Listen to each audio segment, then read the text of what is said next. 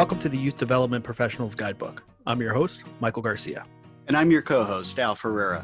Thanks for joining us. Let's get started. Hi, everybody. Thanks for joining us. We are very excited. I am super excited to have a very dear, dear friend, Fran Thompson. Fran, how you doing? Great, great to see you. Yeah, definitely. So, little disclosure here, Fran, I think was my second YMCA boss 250 years ago. I think it was. 251. Yeah, yep. So I think uh, you know it's his fault for a lot of stuff, and uh, so we'll blame him for all the good stuff, and as usual, we'll blame my wife for all the bad stuff. So, uh, Fran, why don't you introduce yourself? Tell everybody a little bit about yourself. Okay. Well, um, hi everybody. I'm Fran Thompson. Um, I have the great privilege of being uh, the principal at Jonathan Law High School in Milford, Connecticut. It's a public uh, high school in a suburban town, grades 9 through 12. We've got about 850 students uh, enrolled, and uh, this is my 10th year at Jonathan Law. My awesome. 13th year as a as a principal. So I'm going to be full disclosure here with Fran, and I don't know if Fran had time to listen to all the podcasts we've been. So when I talk about there's a couple of camp directors in my career who've made a huge impact on my life. Fran Thompson is is top one, number one, Fran, and I'm going to embarrass you a little bit here from the energy and passion and commitment that you showed a teenager young 20 year old all the way through seeing what you're doing with your students when we started this podcast, we were literally who who do I know in a school system?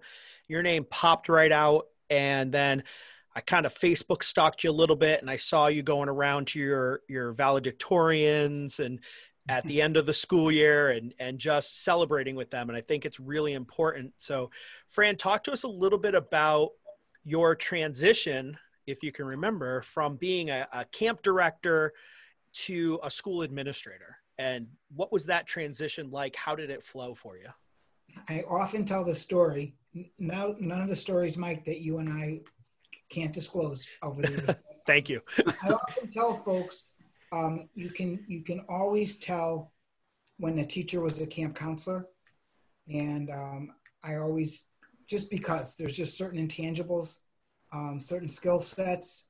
And uh, it's it's it's like being uh, being a principal is like being a camp director with a with a shirt and tie, um, in the sense that it's about relationships, it's about leading by example, leading from the front, um, and surrounding yourself with the very best. So um, I appreciate your kind words, Mike, but it, I wouldn't have had um, a successful experience as even a camp director or an, a, a Y administrator before teaching if it wasn't for the incredible people I was surrounded by, and including yourself, especially yourself. So, um, you know, when you when you go through the Rolodex um, of people who have made that impact, and or, or you know who you're looking for in the hiring process, the older I get, the more I realize how important that is those relationships, those intangibles, those qualities, just beyond the, you know, in, in, in education, we get into pedagogy and we get into planning. But at the end of the day, there's an intangible quality about can you connect with kids? Can you work as part of a team, right? And can you can you create an atmosphere or buy into an atmosphere so you're really like a family? Um, and that is um, that's what I've been blessed with at Jonathan Law um, and that's what I learned over the years from camp and um, and the Y and, and all of the good people I've met along the way. How much uh, influence do you have in that interviewing process with teachers? You talked about, uh, you know, you can always tell a teacher uh, that was a camp counselor. Um, are, are you deeply involved in that screening process? Uh, yeah, Al. So I work in a fairly, um, I guess it'd be a mid-sized district when you when you go you know super large to super small so i've got um, we've got 14 schools um, we've got um, 30 administrators both district and building level um, and so part of the work is collaborating with if I'm hiring a math teacher, for example, the, the district supervisor for, you know, secondary math. Um, so that's a partner. Uh, my assistant principals, um, Mike, like your assistant camp directors, right? You got to have the right people there. And so um, we just we talk about who are we, what are we looking for, and then we paper screen, and then we we all look it over, and we bring people to the table. Um, we we all co-create the interview questions based on the qualities we're looking for. Um, and what I'm looking for in a math teacher this year may be different than what I'm looking for was looking for two years ago because of the nature of the department. Um, you know, maybe somebody who's more, I'm going to stick with math, which is scary because I'm math phobic, but I may be looking for somebody who's more geometry heavy than algebra heavy. And so just those, those, those different um, specifics, um, I, I very much lead because I realize that the most important thing I can do is hire the right people and put them in the right places for our kids. So it, it, as you uh, co-create those questions and stuff uh, you know as you look for uh, the, the the individual not only who's a math teacher a good math teacher but who, who can connect with kids be part of that team create that family culture that you talked about. Is is there a question that you ask candidates that help you create or get that information other than were you a camp counselor? So it's interesting al because i i I do it a little bit differently than than many. I, I think from the from the you know my colleagues that I've spoken to. The very first thing when I paper screen applicants, and again, every position's different. So there is a if I'm looking for a social studies teacher, I'm going to get in, uh, a lot of applications because that that's a that's a flooded market, and and a lot of those um, applications have a lot of similarities. You know what I mean? If I'm looking for a physics teacher, that's a much more narrow pool. But the first thing I look for at every uh, applicant is their cover letter. If I get it to whom it may concern, or if I don't get addressed to myself or the superintendent or the human resources director by name, I don't get Jonathan Law mentioned specifically, they're already that's a that's a um, kind of a demerit in my book because they haven't, I don't want the copy and paste to whom it may concern. That's not what a camp counselor does, right? That's not what a, that's not what an invested team member would do. Um, and it's harder now because when you're applying online, everything's online now. It's much easier to just copy and paste, copy and paste, copy and paste. If that's all you got for me, I don't want you. Yeah, especially with that Indeed, it's easy to click that Indeed apply now with your Indeed resume right? And so populates it, right? Yeah. Uh, and I again, I get it, but I'm then go to another school, or or there's always, I know I can be a great asset to you know Greenwich High School. Well, I'm not Greenwich, so you know, go. Good luck. Yeah. Um, but you're not getting a call from me. Yeah. Um, and then out to your your point, if you do when you do get to the interview, I have two questions. My first question is always, what makes you the best candidate for this position? And somewhere in there, that next time it comes around to me, my question is, what do you know about Jonathan Law High School? So that research, that that extra work, that extra effort is important to you as, as someone who's going to hire a, a 22 year old just out of college or someone who's been subbing for a couple of years working on their master's. Could be something as simple as I noticed on your website that. But yeah. at least take some time to go onto the website. Um, well, I hear it's a great school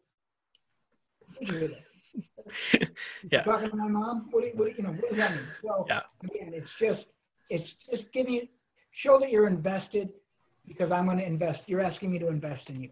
Yeah, definitely. And I think that goes not just for like you said, uh, a, a principal hiring a, a, a physics teacher or a math teacher in any way. It goes for you know I want to apply as an assistant camp director. I want to work in an after school program. You know, mm-hmm. what have you heard about doodle bugs? Right. Uh, oh, it's just a childcare. Uh, not just a. This is not where we are. We're an early learning child care center, or we're a, you know, a mid-size or small mid-size high school. Right. That's that's some work. That's again in the world of Google, not in the world of '92 that's a that's so much easier right now you can google and jump on their website and most organizations have a great detailed website, but that shows that effort. So I have a staff person who's looking for a full time, he's been TAing, looking for a full time job, gets the interview, doesn't get the second call back. What's that what's that line that usually dings that after the interview? How how do you how would you help a 23 year old, 24 year old get over that hump? He's TAing or perma sub, right? But he's not. He hasn't. He hasn't been able to get that trigger pulled to become the full time teacher. So I think my my my my guidance to that person is just be patient mm-hmm. because you just don't know. It may not be him. It may be they had their own sub, long term sub. They have their own TA, right? So they they have a known entity, a known quantity. Um, it may be somebody, again, like I said, who I I may have hired that that high that uh, person, your friend, two years ago for that job, but I may be looking for something different now. Um, so my my suggestion is practice the interview, have questions like you said, Mike. You can Google a list of questions for a science teacher, even if that's what, and then have a critical friend be the interviewer. So in other words, I don't. If I'm practicing to be a a uh, go on a job interview, I haven't for a long time, but if I was gonna, I'm not gonna ask my mom to do it because whatever I say, I'm getting the job, right? So yeah. I want I want that friend who could tell me that that shirt doesn't match, and I wouldn't be offended. I changed the shirt. It's got to be that kind of a critical friend. Yeah. Um, and you could also email um, people on the interview committee and say, hey, if you get a chance, um, could you give me some feedback? Um, the older I get, the more often I, I reach back out. Uh, a lot of times people are just, you know, two days before school opens and I have to hire somebody, I'm probably not getting back to the, that email um, for months. But if it's in the summer or if it's in the fall or if it's in the spring, you know what I mean, in the winter, whatever, um, I find myself the older I get giving that, making that call or, or, encouraging that applicant to reach out. I know we've gone down this uh, road of, of interview questions and, and and and all that. I, you know, my my bigger curiosity at this point in time, Fran, is uh, uh, you know a lot of schools are starting up again uh, here at the end of uh, the summer, and you're prepping your folks and your campus and all your students. Um, can can you tell us a little bit about what's different uh, that you're doing now than you were doing a year ago for that school year? You know, Al, the biggest difference. I thought about that. I, I, I anticipated that question, and the biggest difference is how much I don't know and that scares the living daylights out of me. I I've been doing this for a long time, and I'm excited. I get more excited. Not from now until Labor Day is when I get up at 2 a.m. Right, because I got so much going on in my head, and I love that. And that's the way it's supposed to be.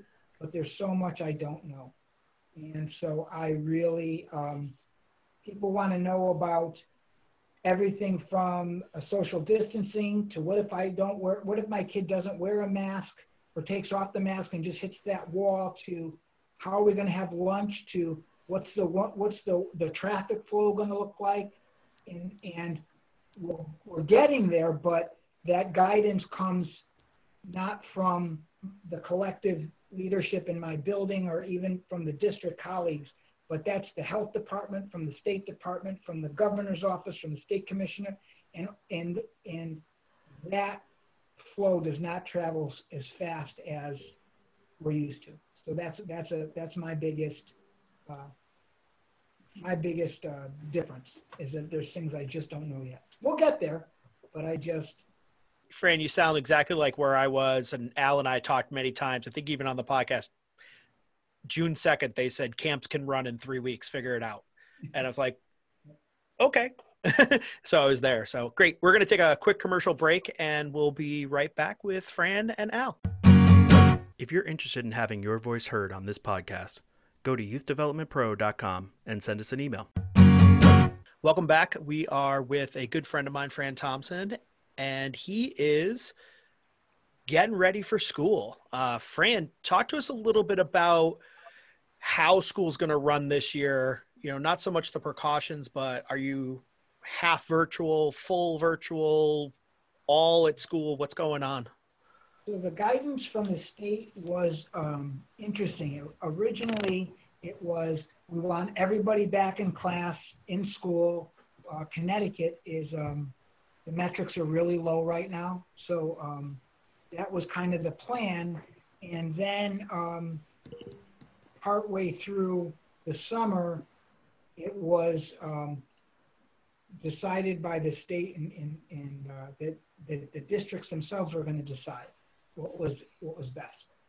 And while we're not big, obviously, you know, there were 20 New Yorks, but um, we uh, we're still 169 towns, and so um, it was it was um, very uh, nerve wracking because again, we have teachers who have kids in other. You know, not every teacher lives in town, and so um, families are trying to navigate all of that. So it, has been uh, it's been a challenge. So um, many schools are going to um, are going just virtual. They just decided, look, every we got to do it. We, we we're just not com- comfortable enough. Um, so some some some schools are going virtual. Um, some some schools, some some of the bigger cities are coming back full time um, because of their considerations about getting kids um, to participate virtually and also, um, quite honestly, to be able to have breakfast or lunch. You know, so uh, the school is so much more than just um, just a learning environment. And so, um, and then many districts are um, doing a hybrid. So the hybrids then go into a lot of doing like kids coming in two days, uh, half the school for two days, and then middle of the week and nobody comes in. It's a, it's online, and then the other half of the school comes in for two days. Um, our model that we developed uh, in my district is a little bit different in that we've got all the kids coming in Monday, Tuesday, Thursday, Friday. Wednesdays are a virtual day from home. Um, and uh, we have a, uh, at the high school level, we have a block schedule. So there's eight periods. On Mondays and Thursdays, periods, the odd numbers, one, three, five, and seven will meet. And on Tuesdays and Fridays, two, four, six, and eight will meet for 62 minutes. And then on Wednesdays, it's a straight eight. So all eight periods are going to meet for a shorter amount of time. What we also decided to do was to do a, instead of a six and a half hour day, which is a typical school day, we're doing a five hour day. Um, and the reason we're doing that is to increase the, um, limit the time that everybody's together and also to uh, be able to clean more in the afternoons. So that's been a challenge. Um, but we also know that Wednesdays are imperative because in the event that we have to then flip the switch, if the metrics rise, right? If we have to flip the switch to an online learning, our kids are already um, engaged in that. So um, we have different committees working. Um, this is called a tier one hybrid model. Um, and then tier three is fully online. And then there's a tier two for that 50% um, um, experience as well. Um, but I, I, feel like if we're gonna if we're gonna change, it's to be to an all online if that if that happens. We're hoping it doesn't. As you think about the families, you said, you said there's about 800 850 students at your school. As, as you think about the families who are, are impacted by, you know, this once in a ever cultural shift about life, uh, you know, are, are, are there aspects of, you know, uh, your families that come forward that you didn't know before that that you know become apparent in the gaps that are created? Uh, you know I, t- I think about you know having access to the the digital virtual world having uh, you know you don't know what's going on in somebody's house uh, when they're coming to school every day or they're missing school or their you know whatever it is uh, that- but uh, what, how do you, how do you put thought into those gaps that occur for families Well, that's all I think about. And so, Oh. March, from March to June, was a interesting experience for for all educators. Right? We literally, across the nation, flipped the switch from classrooms that have been the model for since the 1890s, since the one-room schoolhouse, to a virtual experience, literally overnight. That's not dramatic. Ours was, and and many maybe we had a week or two to ramp up, right? Because we, we, we just didn't see it coming. Um, what we know now, though, is that this virtual experience has to be more robust. We made it. We did it. We got kids on and stuff, but we, we also learned a lot. Um, we learned that um, teachers have a tendency to overload when they're at work, when they're online. Um, that type of overcompensation isn't born out of malice. It's just, I see you, I see screen time, and I'm going to give you more work, more work. Um, we know that kids actually what would normally or what you would expect to be a assignment due in 24 hours takes about 72 hours because of what you're alluding to, Al. Some kids, some high school kids have to be the homeschooler for their brothers and sisters. Some have to work at the family business because they had to lay off their staff. Some have to tend to grandparents. Some are the, you know, have to go to work, right? So those things um, are real, and we have to account for that. Um, so it's a different way of taking attendance. It's a different way of giving um, credit. You know, high schools are credit based. What does credit look like? Is it assignment completion versus being physically in a seat? That whole paradigm has shifted. Um, and so, um, if I if I have a kid who goes off the grid, and what I mean by off the grid, I mean no teachers heard from them, no counselor, no trust, no coach, no trusted adults heard from them. My job is to go to that is to find out what happened. If a kid decides that has disengaged from say history class, but they're still doing their math and science work, that's a different reach out than somebody who's just totally gone off the grid. So, you know, but again, like we as adults kind of pick and choose sometimes um, what workload we want to accomplish, what tasks we want to accomplish. Kids are giving us that feedback as well, and so we have to be humble enough to say, all right, we got to figure out how to make the content engaging enough and rigorous enough in what, what's going on. I found some kids, many kids, who are less engaging in person, who did a better, who were more comfortable online, and then vice versa too. I found a lot of kids who are taking AP classes and higher achieving, you know, always in the top, didn't like the anonymity of of the online world. So it was, it's very interesting. it, it, it's a complete shift. You talked about being humble, uh, you know, the humility that has caused throughout our entire culture is that, you know, this little virus has, has, has created for us. Um, uh, Fran, is there something that you've learned about yourself that was unexpected over the last, you know, from March till June and then over the summer as you've been planning the, the, um, uh, the new year? Um, that's a great question. Now, I, I, I think um, I think I learned that I have a lot more faith than I did before, and I and I mean like faith in other people, faith in the goodness. My so my my senior class, the class of 2020 that graduated, literally, literally kept our school going whether it was making TikTok videos, whether it was sending out tweets, whether they decided how to, through a survey, how they wanted their graduation. They helped plan it. They're, I guess the thing that I learned um, was have faith in, give kids credit, give families credit. Sometimes when we become, when we leave the classroom, we tend to lose that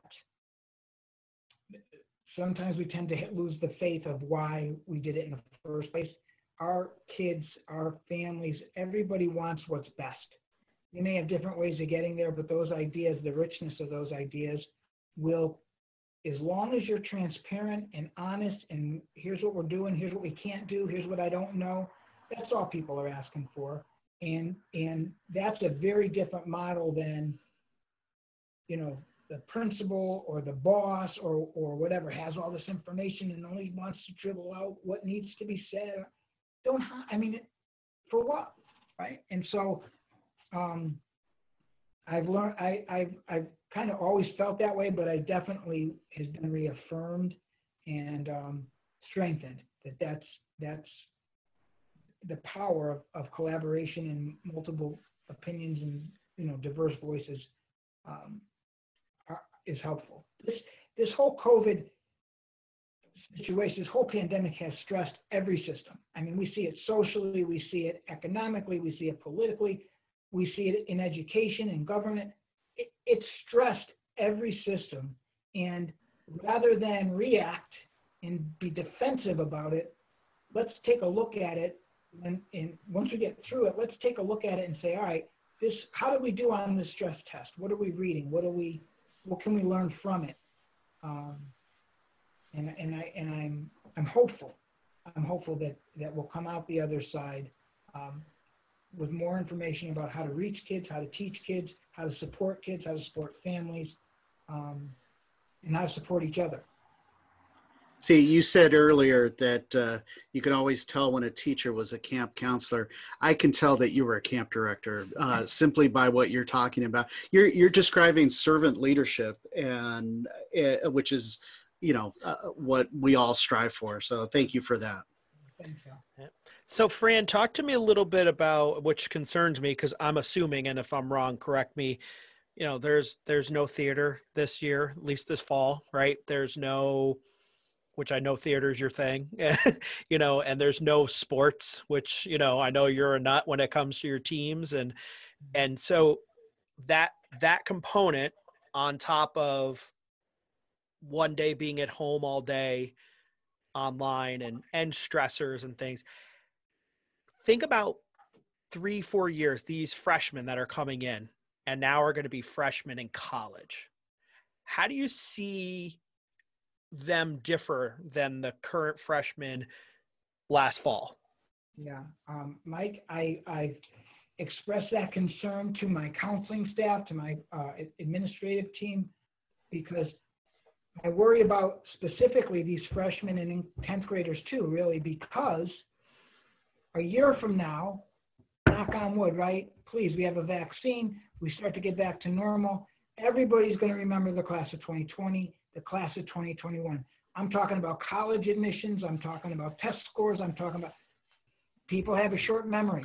And we have to make sure that we recognize that there will be chunks, pieces of a high school experience that is is just it's lost as dramatic is is not achieved because it didn't happen for various reasons that yeah, out of necessity. So, um, what do we do with that, Mike? It, it's everything from how do we ensure that the learning gap isn't so deep.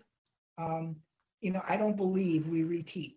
I believe we move forward with more rigor and more hands-on and more opportunities for kids to demonstrate their, their learning and to learn with each other. If you can't, this hasn't taught you how to collaborate, just as survival, to depend on each other, to use technology in good ways, um, then you miss something. Um, in terms of experiences for clubs and sports and things like that, I'm not giving up yet. Um, but we had a, you know, we didn't have the prom last year. I'm trying to have it this year. So I'm trying to have a, we have a junior prom and a senior, they do like a semi-formal. So I'm trying to do the junior prom in October or November, and then the senior cotillion in the spring. I don't know if I'll be able to pull that off. I'm going to try. I just talked to my theater person today. She's researching uh, uh, uh, for a fall play a series of one act plays that have like two or three people in each play so that if she's able to work with them for an after school, then she only is bringing in three people. And the blocking will have to be different than the script probably, but it is what it is. And, and I've committed to live streaming whatever that performance is. Um, you know, uh, the, the state of Connecticut is, is uh, with regards to fall sports, had made a position, we're running fall sports, limited, blah, blah, blah. And then the state health department came up with something, and it's all politics and stuff. So now that's on hold. If I can't have sports, can I still have my debate club? Can I still have my model UN? Can I? And it's still how, you know what I mean? So those are the those are those are also that I hit those about the 3 a.m. hour. My those yeah. In my Yep. head. But my Yeah. goal is to give every student an opportunity and, and, and what I tell my team, my staff, they know this. Um, Al, to your point about your camp staff, we know what we can't do. We know the obstacles, we know the barriers. Don't tell me what we can't do. I want to know how we make it happen. And if you have that mindset, you at least, um, you won't get it all. You won't be able to do it all, but at least you'll be able to be creative enough to, and- the kids know that. The kids know that you're trying and the families know you're trying. You know, you know, Fran, when you were talking, I instantly so I don't know if you remember this, but Angie, my wife and I, Angie and I ran a Sibshop. I think you were there at the Y sibling. It was a program for the siblings of kids with disabilities, and it mm-hmm. was specifically designed to have intentional time with the siblings together because the intention is so much on the child with the disability and not i'm not comparing tw- 20 class of 2020 and class of 21 but that class of 22 when it's quote unquote back to normal 23 are going to be like hey wait we're still affected. We talk about all the time and we've talked about on this podcast. We want to throw that pebble or that stone into the pond and we want to create ripples and we talk about how those ripples are great and they affect change sometimes that rock and those ripples are going to come out. So i think it's really important as youth professionals to really look at those other groups that are getting there. My kindergartners the kids who are going into kindergarten this year who are at my camp this summer people are like oh they won't wear masks. These kids rock it all day long you put a pokemon on that thing and it is the coolest thing in the entire world and we're outside in 90 degree heat with 20% humidity and they're loving it right so kids will rise to that occasion as adults we need to rise to this occasion as well so And that's always a struggle, Mike. It's not usually the kids, right? Yeah. So we're gonna uh, we're gonna take a quick commercial break, Fran. Before we go, uh, thanks so much for coming and joining us. Uh, do you want to give a shout out? Anybody? Tell us how we can get a hold of you if people have questions. Um, how do they reach out to you? Oh, absolutely. I, you know, Mike, I'll send you my the link to my school, my email. Um, Sure. It's F Thompson at Milford M I L F O R D E D milforded dot O R G. Email anytime. Um, Cool. Love to hear any creative ideas, what what people are doing. Um, and you know, shout out to Mike and Al for this uh, great opportunity, and uh, I wish you guys all the best. Thank you so much. Yeah, thanks a lot. So we're Thank gonna you. yeah we're gonna take a quick commercial break and we'll be right back. Thanks so much to our sponsors, Expert Online Training. Al, you've used Expert Online Training. Tell us about it. I have. I've been a past user uh, and and a big fan of Expert Online Training. I've used them for our first year staff. I've used them uh, for returning leaders. I've used them for our senior leadership, uh, or what uh, some people call the the directing team, and I call the support staff. Uh, the different topics and presenters that they have really are worthwhile in tailoring training to your specific camp teams in so many different ways. It's a great program. My camp is using expert online training this summer. So if you're interested in expert online training, go to expertonlinetraining.com and check them out. Hi, welcome back. Thanks for staying with us. I was so honored and blessed to have a good, good just a good friend, a good man on today, Fran Thompson. Uh, he's just one of those good people, man. Al, he's one of us. That's all I can say. And so um, we heard a lot of great things. Al, what'd you learn today? You know, I, I keep thinking about um, uh, John Maxwell's law of buy-in. Uh, you know, and the, the the question that's asked as a result of that law is, do I give people a reason to follow me? and uh, you know as fran was talking i uh, you know it's like i, I want to be a teacher i want to go work for this guy you know it's like all he does is exude reason to follow him and uh, and and and be a part of what uh, the vision that he's casting and, and uh, the the other piece that is, is fascinating to me is when he started talking about how his class of 2020 really saved the school from March till June. They decided everything, and, and it's one of those aspects that I always I I, you know, as a camp director, I've always maintained I am not in charge. The kids are and and and when you get out of their way you see such amazing things happen. And that's that's what he's doing. Uh, you know he's running a, a high school uh, in a fashion that uh, comparable to uh, any one of the youth professional uh, uh, folks who listen to this podcast.